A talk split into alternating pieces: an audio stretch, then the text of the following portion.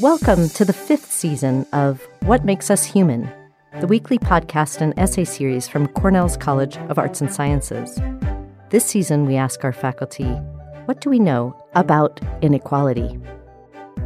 I'm Jamie Lynn Perry, Assistant Professor of Management and Organization in Cornell's College of Business.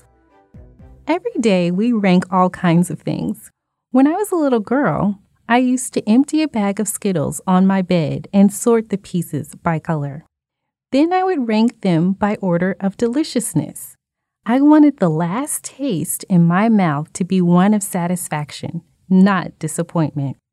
This kind of ordering might sound harmless enough, but we know it can be troubling when it starts to shape the workplace.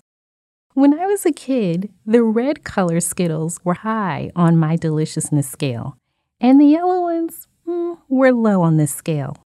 My enjoyment of the candy was influenced by these differences in rank. In the workplace, we do similar kinds of ranking, Except here, the judgments and evaluations we are making are about people, not candy, and are based upon how we think people will perform. My research investigates power and status in the workplace. I have found that our rankings of workers don't correlate closely with their actual performance. In making judgments, people rely on two types of cues.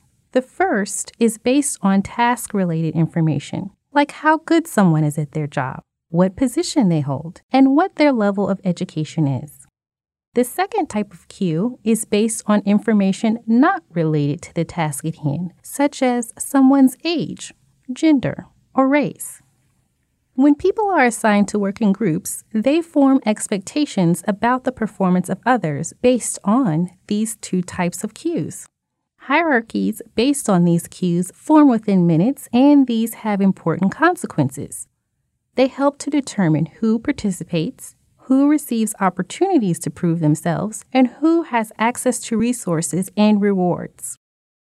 Some research suggests that hierarchies have positive effects, since differentiating people within a team provides a way to enhance job performance.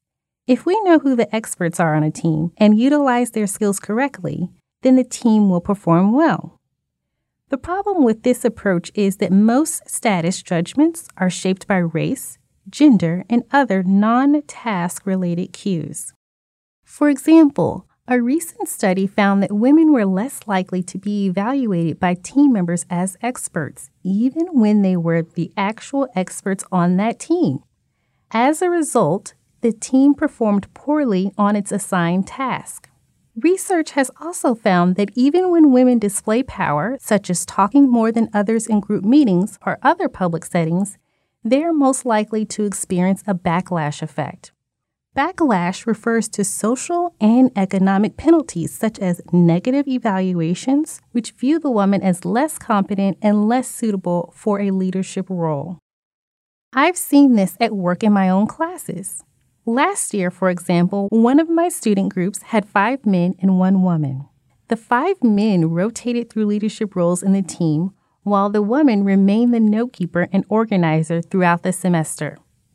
None of the group noticed the unequal system they had established.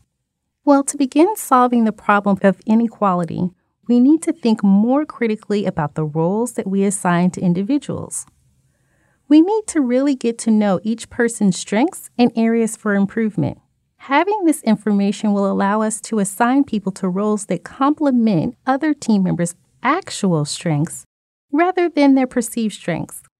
Treating people as individuals instead of cogs in a wheel will also lead team members to feel an investment in making fair judgments. Being more conscious about why we are making judgments about people and the effects that ranking may have on ourselves and others, we can play an integral role in mitigating some of the negative impacts of inequality. Come to think of it, maybe those yellow Skittles were as delicious in their way as I assumed the red ones were. I never really gave them a chance to linger as the final satisfying taste in my mouth. I'm going to try them again. Join us for another edition of What Makes Us Human, brought to you by the College of Arts and Sciences at Cornell University. For more essays and podcasts, visit us online at as.cornell.edu forward slash humanities.